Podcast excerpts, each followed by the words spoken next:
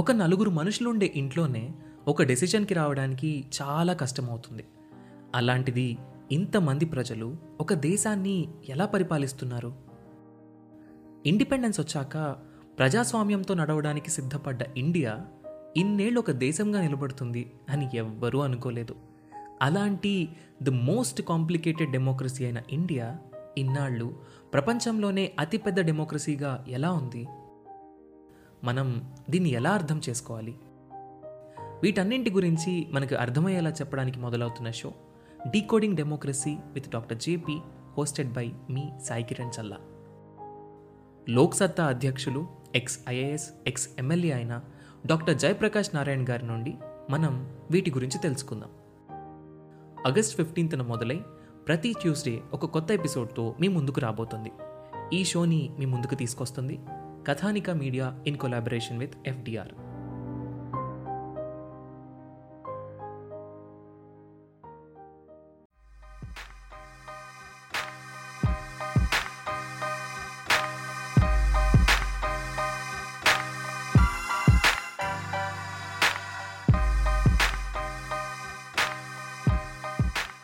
Hello everyone, welcome to U P S C Radio Podcast, uh, the one and only educational podcast in India.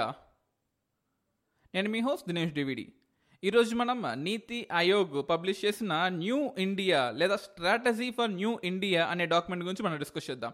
ఈ డాక్యుమెంట్కి సంబంధించిన seventeen videos, almost twenty one అవర్స్కి సంబంధించిన వీడియోస్ని నేను అన్ academy plus ప్లాట్ఫామ్లో చేశాను. ఆ లింక్ డిస్క్రిప్షన్లో ఉంటుంది, just have a look. And ఈ పాడ్కాస్ట్లో I will discuss about what exactly is this document and ఈ డాక్యుమెంట్ ఇండియా గ్రోత్కి ఎలా డెవలప్ అవుతుంది. మనం సినిమాలో చూస్తుంటాం కదా, మా తాతలు చెప్పారు ఇండియా డెవలప్ అవుతూనే ఉంది, మా ఫాదర్ చెప్పారు ఇండియా డెవలప్ అవుతూనే ఉంది, అండ్ నేను నా కొడుకులకు కూడా ఇలాగే చెప్పాల్సి వస్తుందేమో భయం వేస్తుంది. ఇండియా ఈ still a developing country, still a developing country.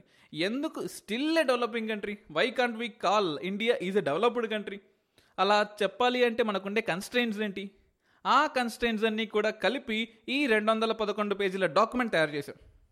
ఈ టూ లెవెన్ పేజెస్ డాక్యుమెంట్లో మనకు ఫార్టీ వన్ చాప్టర్స్ ఉన్నాయి. ఫార్టీ వన్ చాప్టర్స్ని ఫార్టీ వన్ సెక్టార్స్ ఆఫ్ ఇండియాగా మనం కన్సిడర్ చేయాలి. ఈ ఫార్టీ వన్ సెక్టార్స్ని ఫోర్ మేజర్ క్లాసిఫికేషన్స్గా చేసాం. Classification one, drivers of the economy. అంటే ఇండియా అనేది ఒక ట్రైన్ అయితే ఫస్ట్ చాప్టర్ లేదా ఫస్ట్ యూనిట్ ట్రైన్ యొక్క డ్రైవర్ గురించి మాట్లాడుతుంది. ట్రైన్ డ్రైవర్ యొక్క కెపాసిటీసు, క్యాపబిలిటీసు, పవర్ గురించి మాట్లాడుతుంది. సెకండ్ చాప్టర్ ఇన్ఫ్రాస్ట్రక్చర్ గురించి మాట్లాడుతుంది. అంటే ఇంజన్ కాకుండా మిగతా బోగిల్లో ఎన్ని కుర్చీలు ఉన్నాయి, ఎన్ని బెర్తులు ఉన్నాయి, ఎన్ని ఏసీలు ఉన్నాయి అని డిస్కస్ చేయడానికి. అంటే ఇట్ ఈస్ లైక్ ఒక కంపారిటివ్ స్టడీగా మనం చూసుకున్నట్లయితే second chapter infrastructure is about the building block, the skeleton of this India. Third chapter inclusion. ఆ ట్రైన్లోకి ఎవరు ఎక్కాలి, who has to be included in this train, లేదా ఈ ఇండియా అనే కంట్రీలో ఎవరు డెవలప్మెంట్ ప్రాసెస్లో ఉన్నారు, ఎవరు ఎక్స్క్లూడ్ అయ్యారు, ఆ టాపిక్స్ ఉంటాయి. And fourth chapter governance. ఆ ట్రైన్ లోపల ఎలా ఎవరు ఎక్కడ ఉండాలి అని మేనేజ్ చేయడం, ఆ గవర్నెన్స్ మనకు ఫోర్త్ చాప్టర్లో ఉంటుంది. సో ఈ four chapters forty one sub క్లాసిఫికేషన్స్గా, ఫార్టీ వన్ డిఫరెంట్ చాప్టర్స్గా డివైడ్ అయ్యాయి. అండ్ ఒక్కో చాప్టర్లో అసలు ఏమేమి ఉన్నాయి అని చెప్పేసి మనం క్విక్గా చదువుకుందాం ఒకసారి. డ్రైవర్స్లో ఫస్ట్ చాప్టర్లో గ్రోత్ గురించి ఉంటుంది. ఇండియాలో ఉండే గ్రోత్ రేట్ చాలా తక్కువ. ఆల్రెడీ కరోనా రాకముందు మనము స్టాగ్ఫ్లేషన్ స్టేట్లో ఉన్నాము. అంటే గ్రోత్ రేట్ పడిపోతూ ఉంది, ఇన్ఫ్లేషన్ పెరుగుతూ ఉంది, జాబ్లెస్నెస్ అంటే జాబులు పోవడం పెరుగుతూ ఉంది. ఈ కరోనా టైంలో అది ఇంకా ఎగ్జాగరేట్ అయిపోయింది. సో ఇటువంటి టైంలో మనం ఏం చేయాలి అంటే, ఫ్యూచర్లో ఇలాంటి కండిషన్ వస్తే ఏం చేయాలి అనేది కూడా ఈ ఫస్ట్ చాప్టర్లో ఉంది. అంటే వీ హ్యావ్ టు కట్టెల్, మనకు అన్ప్లాన్డ్ రెవెన్యూ ఎక్స్పెండిచర్ని మనం తగ్గించుకోవాలి. అండ్ క్యాపిటల్ ఎక్స్పెండిచర్ని మనం పెంచాలి. గ్రాస్ ఫిక్స్డ్ క్యాపిటల్ ఫార్మేషన్ని మనం పెంచాలి. అలా పెంచితే వచ్చే లాభాలేంటి, అవన్నీ ఫస్ట్ చాప్టర్లో ఉన్నాయి. Second chapter environment and labour reforms. ఇండియాలో almost forty nine national laws and more than hundred state laws ఉన్నాయి. అంటే ఆల్మోస్ట్ వన్ ఫిఫ్టీ లాస్ ఉన్నాయి. ఈ వన్ ఫిఫ్టీ లాస్ వల్ల కాంప్లెక్సిటీ తప్ప ఏమీ లేదు. ఒక బయట దేశం నుంచి, ఫర్ ఎగ్జాంపుల్ చైనా నుంచి ఒకడు పూమా అనే కంపెనీ బయటకు వెళ్ళిపోతుంది. అలా వెళ్ళిపోయేటప్పుడు దే విల్ సీ ఆపర్చునిటీస్ చూస్తారు, ఏ కంట్రీలో మేము ఇన్వెస్ట్ చేస్తే బాగుంటుంది. మయన్మార్ ఉంది మన కాంపిటీషన్గా, బంగ్లాదేశ్ ఉంది, థాయిలాండ్ ఉంది, కంబోడియా ఉంది, లావోస్ ఉంది, ఫిలిప్పైన్స్ ఉంది, చాలా కంట్రీస్ కాంపిటీషన్ ఉన్నాయి మనకు. సో ఆ కంట్రీస్కి వెళ్ళకుండా మనం అట్రాక్ట్ చేసుకోవాలంటే మనం తక్కువ డిస్కౌంట్స్తో లేదా ట్యాక్స్ తగ్గించుకోవడమో లేదా లేబర్ లాస్ని ఈజ్ చేయడమో చేయాలి. సో అలా లేబర్ లాస్ని ఈజ్ చేసి ఈ యూపీ, బీహారు, మధ్యప్రదేశ్, గుజరాత్ గవర్నమెంట్స్ మీరు ఎనిమిది గంటలు కాదు ఈరోజు నుంచి పన్నెండు గంటలు పని చేయాలి, కావాలంటే నాలుగు గంటలు ఎక్స్ట్రా శాలరీ మేము ఇస్తాం, కానీ ఈరోజు నుంచి పన్నెండు గంటలు పని చేయాలని చెప్పి రూల్ పెట్టాయి. ఒకటి, అలా రూల్ పెడితే స్ట్రెస్ పెరుగుతుంది, ఎంప్లాయీస్ మీద స్ట్రెస్ పెరుగుతుంది. అట్ ద సేమ్ టైం టెంపరీగా మనం మనం టెంపరీ పెయిన్ని మాత్రమే చూస్తున్నాను, లాంగ్ టర్మ్ గెయిన్ చూడండి. ఆ కంపెనీ ఇప్పుడు మయన్మార్కి వెళ్ళకుండా లేకపోతే ఇంకేదైనా కంట్రీకి వెళ్ళకుండా ఇండియాకి వచ్చేస్తుంది. వన్స్ ఇండియాకి వచ్చిన తర్వాత లేదు మా కంపెనీలో లేదా మా ఇండస్ట్రీలో మా కంట్రీలో ఎనిమిది గంటలే పనిచేస్తాము, ఆ ఎక్స్ట్రా అమౌంట్ని మేము కంపెన్సేట్ చేస్తాము అంటే ఆ ఇన్వెస్ట్మెంట్ మనకు వస్తుంది. అట్ ద సేమ్ టైం మన ఎంప్లాయీస్ కూడా సాటిస్ఫై అవుతారు. సో వాళ్ళకి వర్క్ ఫోర్స్ క్రియేట్ అవుతుంది, మనకు ఇన్వెస్ట్మెంట్ వస్తుంది, మనకు ఫారెన్ డైరెక్ట్ ఇన్వెస్ట్మెంట్స్ వస్తాయి అండ్ ఫారెన్ ఇన్స్టిట్యూషనల్ ఇన్వెస్ట్మెంట్ వస్తుంది, ఇన్ఫ్రాస్ట్రక్చర్ పెరుగుతుంది, మన human dignity and human value index పెరుగుతుంది. So this is how we have to go అని టూ థౌజండ్ ఎయిటీన్లోనే నీతి ఆయోగ్ డాక్యుమెంట్ చెప్పింది. అండ్ థర్డ్ చాప్టర్లో technology and innovation. So over period of time మనం కేవలం point nine percent of GDP మాత్రమే research and development technology మీద concentrate చేస్తున్నాము. దాన్ని కేవలం పాయింట్ నైన్ కాకుండా టూ పాయింట్ ఫైవ్ వరకు తీసుకెళ్తే తప్ప ఇండియా డెవలప్ అవ్వదు అని కూడా చెప్పింది. అలాగే ఇండస్ట్రీ గురించి అలాగే ఇండస్ట్రీ గురించి ఇండస్ట్రీలో ఉండే హర్డిల్స్ ఏంటి, ఇండియాలో ఇండస్ట్రీస్లో మరీ ముఖ్యంగా ఎంఎస్ఎంఈ ఇండస్ట్రీస్లో ఎంప్లాయ్మెంట్ ఏమో ఎక్కువ ఉంది, అవుట్పుట్ ఏమో తక్కువ వస్తుంది.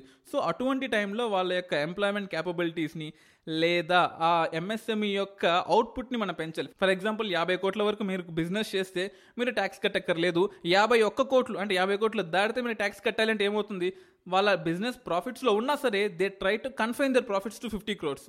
అలా చేయడం వల్ల గవర్నమెంట్కి ట్యాక్స్ తగ్గుతుంది, at the same time India యొక్క డిమాండ్ క్రియేషన్ అనేది కూడా తగ్గుతుంది. సో ఏం చేశారు, ఆ యాభై కోట్ల ట్రేడ్ మార్జిన్ కాస్తే ఇప్పుడు వంద కోట్లకు పెంచారు.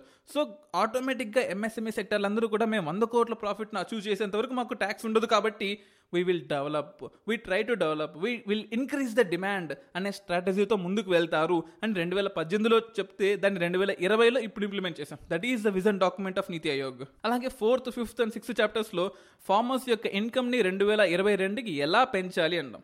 But the saddest thing is ఈ కరోనా వచ్చిన తర్వాత ఫార్మర్స్కి వాళ్ళు పెట్టిన ఇన్కమ్ వస్తేనే చాలు భగవంతుడా అనే స్టేజ్లో ఉన్నాం. సో మేబీ ఇది మళ్ళీ పోస్ట్పోన్ అవ్వచ్చేమో, doubling of farmers income by two thousand twenty two. దాని తర్వాత మనకు ఫైనాన్షియల్ ఇంక్లూజన్ మీద ఒక చాప్టర్ కూడా ఉంది. ఫైనాన్షియల్ ఇంక్లూజన్ అంటే కేవలం అర్బన్ ఏరియాస్లో ఉండే వాళ్ళకి మాత్రమే బ్యాంకింగ్ ఫెసిలిటీస్ ప్రొవైడ్ చేస్తున్నాం తప్ప రూరల్ ఏరియాస్లో ఉండే వాళ్ళకి ఏం ప్రొవైడ్ చేస్తున్నాము, వాళ్ళకి బ్యాంకింగ్ సెక్టర్ మీద యాక్సెసిబిలిటీ లేదు, at the same time credit మీద యాక్సెసిబిలిటీ లేదు. వాళ్ళు ఇన్ఫార్మల్ సెక్టర్స్లో లోన్ తీసుకుంటున్నారు, దానివల్ల వాళ్ళు డెప్ట్ సైకిల్లో పడిపోతున్నారు, మళ్ళీ వాళ్ళ దగ్గరే ఇల్లు తాకట్టు పెట్టడము అండ్ అలా ట్రాప్ అయిపోతున్నారు అలా ఇన్ఫార్మల్ సెక్టర్స్ దగ్గర. దాన్ని ఉండకుండా ప్రతి ఒక్కరికి బ్యాంక్ యాక్సెసిబిలిటీ ఇస్తే వాళ్ళకి ఖచ్చితంగా యూజ్ అవుతుందని ఈ చాప్టర్ కన్సిస్ట్ చేస్తుంది. At the same time housing for all, ప్రతి ఒక్కరికి డబుల్ బెడ్రూమ్ ఇల్లు కానీ సింగిల్ బెడ్రూమ్ ఇల్లు కానీ ఒక పక్క హౌసెస్ కనుక బిల్డ్ చేస్తే ప్రధాన మంత్రి ఆవాస్ యోజన ద్వారా. సో ఇలా రకరకాల స్టేట్ స్కీమ్స్ అయితేనేమి, సెంట్రల్ స్కీమ్ అయితేనేమి, సో ప్రతి ఒక్కరికి ఇల్లు కట్టివ్వాలనేది సెంట్రల్ గవర్నమెంట్ యొక్క ముఖ్య ఉద్దేశం అని నీతి ఆయోగ్ కూడా చెప్పింది. అండ్ ఒక ట్రయాంగిల్ లవ్ స్టోరీ చాప్టర్ కూడా ఉంటుంది, travelling, tourism and hospitality. So మనం ఒక ప్లేస్కి వెళ్ళాలి అంటే ఫర్ ఎగ్జాంపుల్ మనం ఇక్కడ నుంచి జమ్మూ కాశ్మీర్ చూడడానికి వెళ్ళాము, we have to travel, tourism sector develop అవుతుంది. And hospitality, hotels and pubs and అక్కడ ఉండే రిక్రియేషన్ సెంటర్స్ కానీ ఇవన్నీ కూడా డెవలప్ అవుతాయి ఆటోమేటిక్గా. సో ఈ ట్రయాంగిల్ లవ్ స్టోరీ ఏదైతే ఉందో ఖచ్చితంగా నెక్స్ట్ కమింగ్ ఇయర్స్లో బాగా డెవలప్ అవుతుంది, రెండు వేల పద్దెనిమిదిలో బాగా డెవలప్ అవుతుంది అని హోప్ చేశాం. కానీ కరోనా వచ్చిన తర్వాత నెక్స్ట్ వన్ ఇయర్ ఈ ఇండస్ట్రీ ఏమవుతుందని బాధేస్తుంది. సో ఇటువంటి కేసెస్లో ఇండియా మళ్ళీ ఎలా రీగెయిన్ అవ్వాలి అనేది కూడా ఆ విజన్ని, ఆ థాట్ ప్రాసెస్ని ఈ చాప్టర్లో పెట్టారు. And eleventh chapter is about minerals. So minerals ఇండియాలో ఎన్నో ఉన్నాయి, అంటే ఇన్ని రోజులు మనము ఉన్న మినరల్స్ని అమ్ముకొని బతుకుతున్నాం, డిస్ఇన్వెస్ట్మెంట్ చేసుకుంటూ బతుకుతున్నాము. అండ్ సెల్లింగ్ ఆఫ్ మినరల్స్ అంటే టూ జీ స్పెక్ట్రమ్ కానీ, కోల్ అలొకేషన్స్ కానీ, ఎర్నోల్ అలొకేషన్స్ కానీ, ఏదైనా కానీ ఇలా కాకుండా మినరల్స్లో ఎక్స్పోర్ట్ ఓరియంటెడ్ క్వాలిటీ మనం ప్రొవైడ్ చేస్తూ అండ్ ఎక్స్పోర్ట్ని కాస్త ఇంటర్నల్ యూసేజ్ మన కంట్రీలో మనమే యూజ్ చేసుకుంటే ఎందుకు డెవలప్ అవ్వలేము అనే థాట్ ప్రాసెస్లో ఈ చాప్టర్ ఉంటుంది. దాని తర్వాత ఇన్ఫ్రాస్ట్రక్చర్. సో మనం ఇంజన్ ఎలా ఉండాలో తెలుసుకున్నాం, ఇప్పుడు ఇంజన్ తర్వాత మిగతా బోగీలు, ట్రైన్కి ఉన్న మిగతా బోగీలు ఎలా ఉండాలో తెలుసుకుందాం. అందులో first chapter, twelfth chapter energy గురించి ఉంటుంది. సో ఇండియాలో పొటెన్షియల్ ఎనర్జీ చాలా ఉంది, సోలార్ ఎనర్జీ కానీ, విండ్ ఎనర్జీ కానీ, రెన్యూబుల్ ఎనర్జీ చాలా ఉంది, కానీ దాన్ని మనం సరిగా యూజ్ చేసుకోలేకపోతున్నాము. అలా యూజ్ చేయాలంటే ఏం చేయాలి అని ఈ చాప్టర్లో, ట్వెల్త్ చాప్టర్లో ఉంటుంది. మీకు తెలిసే ఉంటుంది కదా, డ్రాఫ్ట్ ఎలక్ట్రిసిటీ అమెండ్మెంట్ బిల్ ప్రకారము ఆల్మోస్ట్ ట్వంటీ పర్సెంట్ ఖచ్చితంగా రెన్యూబుల్ ఎనర్జీ సోర్సెస్ యూజ్ చేయాలి. సో ఇండియాకి ఒక హ్యూజ్ ఆపర్చునిటీ నెక్స్ట్ కమింగ్ ఇయర్స్లో వన్ సెవెంటీ ఫైవ్ గిగావాట్స్ మనం టార్గెట్ పెట్టుకున్నాం. ఆ టార్గెట్ని అచీవ్ చేయాలి అంటే we have to excessively do research and development on solar panels, solar distributions, grid connections, wind powers, ఇవన్నిటి మీద మనం ఫ్యూచర్లో నెక్స్ట్ కమింగ్ డేస్కు ఇదే ఫ్యూచర్ మనకు. సో ఆ పవర్ సెక్టర్స్ని కూడా ఎలా అచీవ్ చేయాలని ఉంటుంది. Thirteen chapter is about surface transport, అంటే రోడ్ల మీద. మనం క్వాడ్రిలేటరల్స్ అంటాం. Delhi to Mumbai highway, Mumbai to for example Delhi to Mumbai highway via Gujarat మీదుగా జపాన్ ఒక కొత్త సరికొత్త కారిడార్ని నిర్మించింది. అలాంటిదే అట్ ద సేమ్ టైం మనము నేషనల్ హైవేస్ జోలికి పోతున్నాం తప్ప state highways, district highways and Pradhan Mantri Gram Sadak Yojana అంటాం. ప్రతి ఒక్క అగ్రికల్చర్ ల్యాండ్ నుంచి ఢిల్లీ వరకు రోడ్డు ఉండాలి, అంటే ప్రతి ఒక్క విలేజ్ నుంచి ఢిల్లీకి రోడ్డు కట్టడం కాదు, అక్కడ నుంచి డిస్ట్రిక్ట్ హెడ్ క్వార్టర్స్కి, డిస్ట్రిక్ట్ నుంచి స్టేట్కి, స్టేట్ నుంచి సెంటర్కి అలా డెవలప్ అవుతాయి తప్ప, అంటే కేవలం గోల్డెన్ క్వాడ్రిలేటరల్ మీదనే, కేవలం ముంబై, ఢిల్లీ, చెన్నై, హైదరాబాద్, బెంగళూరు రోడ్ల మీద కాకుండా మిగతా రోడ్ల మీద కూడా డెవలప్ అయితే then India will develop. Next railways. ఈ రైల్వేస్ గురించి కూడా ఉంటుంది. జనరల్గా ఇండియాలో పర్ డే యావరేజ్గా చూసుకున్నట్లయితే లీన్ పీరియడ్, మెయిన్ మేజర్ పీరియడ్స్లో టెన్ ల్యాక్ మెంబర్స్ ట్రావెల్ అవుతూ ఉంటారు. Average train delay one and half hour ఉంటుంది. So ten lakh people into one and half hour is almost about twenty five lakh hours man power delay ఒక రోజులో జరుగుతుంది. అంటే మనిషి work force ఇరవై ఏళ్ళ నుంచి అరవై ఏళ్ళ వరకు తీసుకున్నట్లయితే ఆల్మోస్ట్ పదహైదు నుంచి ఇరవై పర్సెంట్స్ యొక్క లైఫ్ టైం రైల్వేస్ తినేస్తుంది. అంటే ఇలా డిలే చేసుకుంటూ పోతే అంత huge amount of man force మనకు వేస్ట్ అయిపోతుంది. సో దానికోసం డెడికేటెడ్ ఫ్రైట్ కారిడార్స్ ఉండాలి, డెడికేటెడ్ ప్యాసింజర్ ట్రైన్స్ ఉండాలి అండ్ హై స్పీడ్ ట్రైన్స్ని తీసుకురావాలి. అప్పుడే మనకు మ్యాన్ పవర్ సేవ్ అవుతుంది అని కూడా ఉంటుంది. అండ్ అలాగే సివిల్ ఏవియేషన్. ఒకప్పుడు సివిల్ ఏవియేషన్ లేదా ఫ్లైట్ ఎక్కడమంటే చాలా మందికి డ్రీమ్, కానీ ఇప్పుడు ఉడాన్ స్కీమ్ వచ్చిన తర్వాత ఎవ్రీ వన్ ప్రతి ఒక్కరికి అదొక కామన్, లైక్ ఒక కార్లో వెళ్ళినట్టు ఒక ఓలా, ఊబర్, క్యాబ్ ఎలాగైతే బుక్ చేసుకుంటాం అలాగే ఫ్లైట్ కూడా బుక్ చేసుకుని వెళ్ళిపోతున్నాం. సో ఇలాగ కొత్త కొత్త బ్రౌన్ ఫీల్డ్ ఎయిర్పోర్ట్స్ని, గ్రీన్ ఫీల్డ్ ఎయిర్పోర్ట్స్ని డెవలప్ చేసుకుంటూ మనం సివిల్ ఏవియేషన్ని కాపాడుకోవాలి. అండ్ పోర్ట్స్, షిప్పింగ్ గురించి, ఇన్లాండ్ వాటర్వేస్ గురించి ఉంటాయి. And logistics. ఇండియాలో లాజిస్టిక్స్ చాలా పూర్గా ఉన్నాయి. రోల్ అండ్ రోల్ ఆఫ్ అంటాం, అంటే ఒక షిప్ నుంచి లోడ్ ఎక్కడానికి, ఒక షిప్ నుంచి లోడ్ దించడానికి మనం జనరల్గా ముప్పై రోజుల నుంచి నలభై రోజులు పడుతుంది. కానీ అంతెందుకు సింగపూర్, మలేషియా లాంటి కంట్రీస్లో ఆల్మోస్ట్ మనకు టూ టు త్రీ డేస్లో జరుగుతుంది. మనకెందుకు నలభై రోజులు పడుతుంది? దాన్ని ఎలా తగ్గించాలి? And digital connectivity. ప్రతి ఒక్క ఊరికి భారత్ నెట్ ప్రోగ్రామ్ ద్వారా, ఆల్మోస్ట్ భారత్ నెట్ ప్రోగ్రామ్ ప్రకారం ఇండియాలో ఉండే రెండు లక్షల యాభై వేల గ్రామ పంచాయతీస్ అందరికీ కూడా ఒక ఫైబర్ ఆప్టికల్ నెట్ ఖచ్చితంగా ఇవ్వాలి. ఒకప్పుడు నేషనల్ ఆప్టికల్ ఫైబర్ నెట్వర్క్ అనే వాళ్ళము, దాన్ని ఇప్పుడు భారత్ నెట్ ప్రాజెక్ట్ అంటాం. దానికి nodal agency Bharat broadband network limited, BBNL అంటాం, నాట్ బిఎస్ఎన్ఎల్. సో దాని ద్వారా, ఈ బీబీఎన్ఎల్ ద్వారా కూడా మనం ఎలా డెవలప్ అవ్వచ్చు అనేది కూడా ఈ డాక్యుమెంట్లో క్లియర్గా చెప్పారు. అండ్ నెక్స్ట్ చాప్టర్లో మనకు smart cities and urban transformation. So ఒకప్పుడు ఇండియాలో ఉండే సిటీస్ అన్నీ కూడా కేవలం టెన్ అంటే ప్రస్తుతం ఉన్న పాపులేషన్స్లో టెన్ టు ట్వంటీ పర్సెంట్ని బేర్ చేయడానికి మాత్రమే సిటీలని కట్టుకున్నాం. కానీ ఇప్పుడు పాపులేషన్ పెరిగింది, అర్బనైజేషన్ పెరిగింది, ప్రతి ఒక్కరు అర్బన్ ఏరియాస్కి వచ్చేస్తున్నారు. అలాంటి టైంలో అర్బన్ ఏరియాస్లో పక్కన శాటిలైట్ సిటీస్ అని కట్టాలి. అంటే ఫర్ ఎగ్జాంపుల్ హైదరాబాద్ తీసుకున్నాం అనుకోండి, చుట్టుపక్కల పటాన్ చెరువు అని, గట్కేసర్ అని, చేవెల్లా అని, అలాగే బెంగళూరు తీసుకుంటే హిందూపూర్ అని, బెలందూర్ అని, ఢిల్లీకి అయితే గుర్గావ్ అని, నోయిడా అని, ఫరీదాబాద్ అని, ఇలా ప్రతి ఒక్క సిటీ చుట్టూ చిన్న చిన్న శాటిలైట్ సిటీస్ని కట్టాలి. మెయిన్ సిటీ మీద ప్రెజర్ని తగ్గియాలి. అలా అవి ఎలా చేయాలి అనేది కూడా ఈ చాప్టర్లో మనకు ఉంటుంది. And water resources, sustainable development, environment. మనకు సస్టైనబుల్ డెవలప్మెంట్ గోల్స్లో పదిహేడు గోల్స్ ఉన్నాయి. ఆ పదిహేడు గోల్స్ ఇక్కడ ఉండే నలభై ఒక్క చాప్టర్స్కి ఎలా యూజ్ అవుతున్నాయి అని చెప్పేది కూడా ఈ డాక్యుమెంట్లో మనకు ఉంటుంది. సో నెక్స్ట్ మనం ఇన్క్లూజన్ చూద్దాం. ఇప్పటిదాకా మనం drivers of the economy and infrastructure of the economy చూసాం. ఇన్క్లూజన్ ఆఫ్ ద ఎకానమీలో ఈ ఇండియాలో ఇన్ని రోజులుగా కొన్ని సెక్షన్స్ ఆఫ్ ద క్యాస్ట్ని, కొన్ని సెక్షన్స్ ఆఫ్ ద రిలీజియన్స్ని మనం ఇగ్నోర్ చేస్తూ వచ్చాము. గత ముప్పై నలభై ఏళ్ళగానే మనం అందరినీ కలుపుకుంటూ వెళ్తున్నాం. సో మనం ఇంకా ఎక్కడ లూజ్ అవుతున్నాము? ఒకప్పుడు క్యాస్ట్ బేస్డ్ డిస్క్రిమినేషన్ ఉండేది, కానీ ఇప్పుడు ఆ క్యాస్ట్ బేస్డ్ నుంచి ఎకానమీ బేస్డ్ డిస్క్రిమినేషన్గా మారిపోయింది. అది కూడా మంచిది కాదు. దానికి మెయిన్ ఫ్యాక్టర్స్ పిల్లలకి ఎడ్యుకేషన్ లేకపోవడము. అరే constitution of India article twenty one A ప్రకారం క్లియర్గా చెప్పింది కదా, సిక్స్ టు ఫోర్టీన్ ఇయర్స్ వాళ్ళకి ఎడ్యుకేషన్ అది ఖచ్చితంగా ఇండియాలో ఫ్రీగా ఉండాలి అని. But is it free? First class పిల్లడికి ఆల్మోస్ట్ లక్ష రూపాయలు ఫీజు తీసుకుంటున్నారు ఈ టైంలో. So when we will strive for this free education in India? పద్నాలుగేళ్ళు వచ్చేంత వరకు కూడా, ఆల్మోస్ట్ టెన్త్ క్లాస్ వచ్చేంత వరకు కూడా వాళ్ళకి ఖచ్చితంగా ఫ్రీ సీట్ ఉండాలి, ఖచ్చితంగా ఫ్రీ ఎడ్యుకేషన్ ఉండాలి. బట్ ఇండియాలో అలా లేదే. మన రాజ్యాంగం ఫండమెంటల్ రైట్స్లో చెప్పింది కదా, మనం ఒక రిలీజియన్ ఫీలింగ్స్ హట్ అవుతానో, ఒక క్యాస్ట్ ఫీలింగ్స్ హట్ అవుతానో మనం సుప్రీంకోర్టు వరకు వెళ్తున్నాం. కానీ ఇండియాలో education is a basic thing. మనం అది హట్ అయినప్పుడు ఎందుకు మనం సుప్రీంకోర్టుకి వెళ్ళి మనం హక్కును మనం కాపాడుకోలేకపోతున్నాం అనేది కూడా ఈ ఇన్క్లూజన్ చాప్టర్లో ఉంటుంది. And higher education. ఇండియాలో higher education is still a dream. ప్రతి ఒక్కరు ఎన్ఐటీస్, ఐఐటీస్, జేఈస్ అని we are doing so much hard.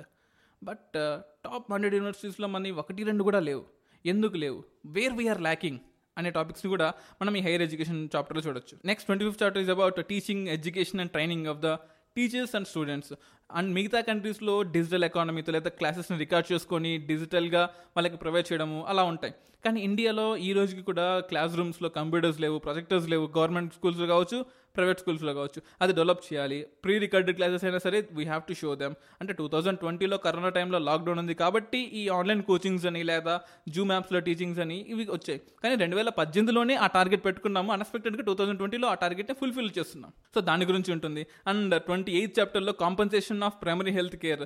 So primary health కేర్లో కేవలం డయాగ్నోసిస్కి మాత్రమే లేదా ఏదైనా జబ్బు వస్తే ఆ జబ్బు ఉందో లేదో చెక్ చేయడానికి మాత్రమే పనికొస్తుంది తప్ప పోస్ట్ మెడికేషన్ లేదా మెడికేషన్కి ఖర్చులు మాత్రము ఈ ప్రైమరీ హెల్త్ కేర్ సెంటర్స్లో మనకు దొరకట్లేదు. అలా దొరకాలంటే we have to expand insurance policies to every one. ప్రతి ఒక్కరికి ఇన్సూరెన్స్ పాలసీస్ లాగా. ఇంకా చెప్పాలి అంటే మనం మోడీ కేర్ అని కూడా అంటాం. సో ఈ మోడీ కేర్ స్కీమ్ ద్వారా అందరికీ కూడా ఇన్సూరెన్స్ ప్రొవైడ్ చేయాలని కూడా ఉంటుంది. అండ్ అలాగే యూనివర్సల్ హెల్త్ కవరేజ్, న్యూట్రిషన్, ప్రతి ఒక్కరికి న్యూట్రిషన్ ఉండాలి. మనం ఎంతగాడికి కెలరిఫిక్ న్యూట్రిషన్ కెలరిఫిక్ న్యూట్రిషన్ మాత్రమే అనుకుంటున్నాం తప్ప ప్రోటీన్ న్యూట్రిషన్ ఎంత ఉండాలి, at the same time fat content ఎంత ఉండాలి, అండ్ వీటి గురించి మనం ఎక్కడ కాన్సన్ట్రేట్ చేయట్లేదు. సో మన బయాస్డ్ థింకింగ్ ఆఫ్ న్యూట్రిషన్ అంటే క్యాలరీస్ కాకుండా it should be much beyond calories, it should be fat content ఉండాలి. At the same time gender based thirty second chapter ఇండియాలో ఈ రోజుకి జెండర్ బేస్డ్ డిస్క్రిమినేషన్ ఖచ్చితంగా ఉంటుంది. ఉమెన్ ఎంత డెవలప్ అవుతున్నా సరే, women number one in the world ఉన్నా సరే ఈ రోజుకి ఇళ్లల్లో దే ఆర్ ఫేసింగ్ ఒకటో రెండో ఏదో చిన్న చోటైనా సరే డిస్క్రిమినేషన్ ఫెయిల్ అవుతున్నారు.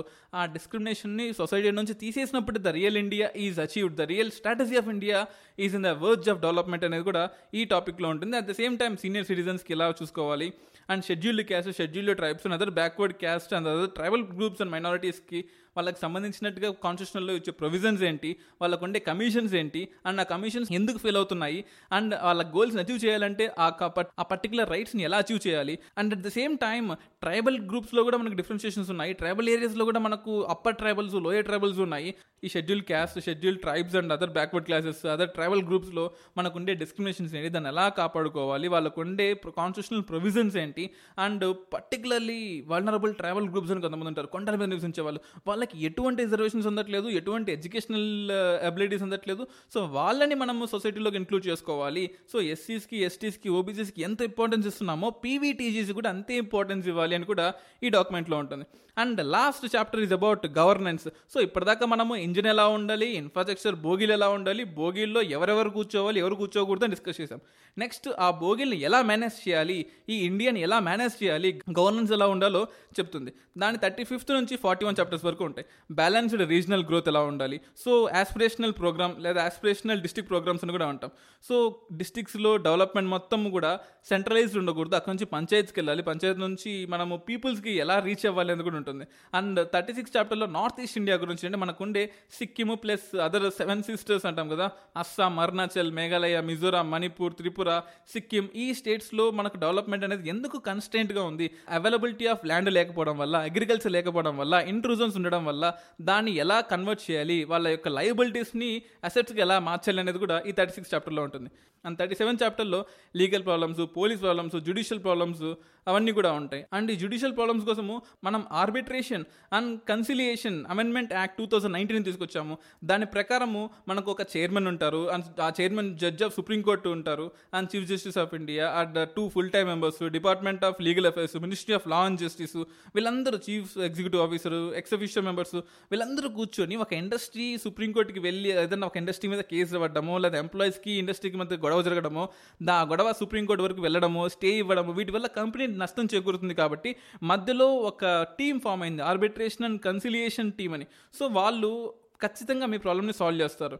దాన్ని మనం ఇండియన్ కౌన్సిల్ ఆఫ్ ఆర్బిట్రేషన్ కూడా అంటాం. సో ఏదైనా డిస్ప్యూటెడ్ రీజన్స్లో రిజల్యూషన్ కావాలి అంటే మీరు సుప్రీంకోర్టు వరకు వెళ్ళి మీ టైంని వేస్ట్ చేసుకొని, మీ మనీని వేస్ట్ చేసుకొని, సుప్రీంకోర్టు మీద అనవసరమైన బర్డెన్ కాకుండా ఇండియన్ కౌన్సిల్ ఆఫ్ ఆర్బిట్రేషన్నే మీ ప్రాబ్లమ్స్ అని సాల్వ్ చేస్తాయి. అందులో టెక్నికల్ టీం ఉంటుంది, జ్యుడిషియల్ టీం ఉంటుంది, ఇవన్నీ కూడా ఉంటాయి. At the same time second administrative reforms కమిషన్లో కూడా మనకి ఇచ్చిన రికమెండేషన్స్ని కూడా ఈ డాక్యుమెంట్లో ఈ చాప్టర్స్లో హైలైట్ చేయడం జరుగుతుంది. At the same time urban transportation ఎలా పెంచాలి, అండ్ ల్యాండ్ రిసోర్సెస్ని ఎలా పెంచాలి, డెజర్టిఫికేషన్ ఈ మధ్య బాగా ఇంక్రీజ్ అవుతూ ఉంది. సో ఎప్పుడు లేని విధంగా డెజర్ట్స్ ఇంక్రీజ్ అవుతూ ఉన్నాయి, అండ్ మన ఫారెస్ట్ని కట్ చేస్తున్నాము, ఇసుక అనేది స్ప్రెడ్ అవుతూ ఉంది. అలా ఇసుక స్ప్రెడ్ అవ్వకుండా కంటైన్ చేయాలి అంటే కౌంటర్ బర్నింగ్ చేయాలి, ట్రీస్ని పెంచాలి. అలా అలా ట్రీస్ని పెంచితే టీకు ఉండే రూట్స్ అనేది సాయిల్ని బైండ్ చేసుకుంటాయి. అలా బైండ్ చేయడం వల్ల డెజర్టిఫికేషన్ ఆగిపోతుంది. అలా డెజర్టిఫికేషన్ ఆగితే మనకు ఖచ్చితంగా గవర్నెన్స్ చేయడానికి కానీ చాలా యూజ్ అవుతుంది. అని చెప్పింది. And the last chapter data led governance and policy making.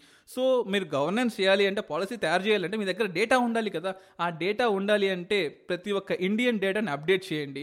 At the same ఎంతమంది మైగ్రెంట్స్ ఉన్నారు, ఎంతమంది ఇండియన్స్ వెళ్ళిపోయారు వేరే దేశాలకి, ఈ ఎంత డేటా, ఇవన్నీ నలభై ఒక్క చాప్టర్ల డేటా, ఇండియా యొక్క మ్యాక్సిమం డేటా, అన్ని డైవర్సిఫైడ్ ఫీల్డ్స్లో ఉండే డేటా ఈ డాక్యుమెంట్లో, ఈ స్ట్రాటజీ ఫర్ న్యూ ఇండియా అనే డాక్యుమెంట్లో క్లియర్గా ఉంటుంది. So this is all about this document. ఈ డాక్యుమెంట్కి సంబంధించిన ట్వంటీ వన్ అవర్స్ ఆఫ్ క్లాసెస్ని సెవెంటీన్ క్లాసెస్కి డివైడ్ చేసి అన్అకాడమీ ప్లస్ ప్లాట్ఫామ్లో చెప్పాను. సో ఆ క్లాస్ యొక్క లింక్ కూడా కింద ఉంటుంది. If use the code Dinesh Venkata you will get discount of ten percent again. So ఆ డిస్కౌంట్ కోడ్ అన్నీ కూడా నేను కింద డిస్క్రిప్షన్లో ఇస్తాను, అది వినండి. సో ఈ పాడ్కాస్ట్లో వినడం ద్వారా you will gain huge amount of knowledge. Diversification లేకుండా నాలెడ్జ్ని వింటూ మీ పనులు చేసుకుంటూ పాలసీస్ని నేర్చుకుంటూ యూపీఎస్సీ ప్రిపరేషన్ కంటిన్యూ చేస్తూ కాంపిటేటివ్ ఎగ్జామ్స్కి ప్రిపేర్ అవుతూ you can do wonders and get the service. That is our motto, and creating digitalization and accessibility throughout the global arena is the aim of our U P S C Radio. Thank you everyone for listening to U P S C Radio Podcast. Every Monday and Wednesday new episodes release అవుతాయి. So you can mail us uh, u p s c at gmail dot com. మీ డౌట్స్ని మీ సజెషన్స్ని మేము ఖచ్చితంగా clear చేస్తాము. And thank you everyone. Dinesh DVD signing of.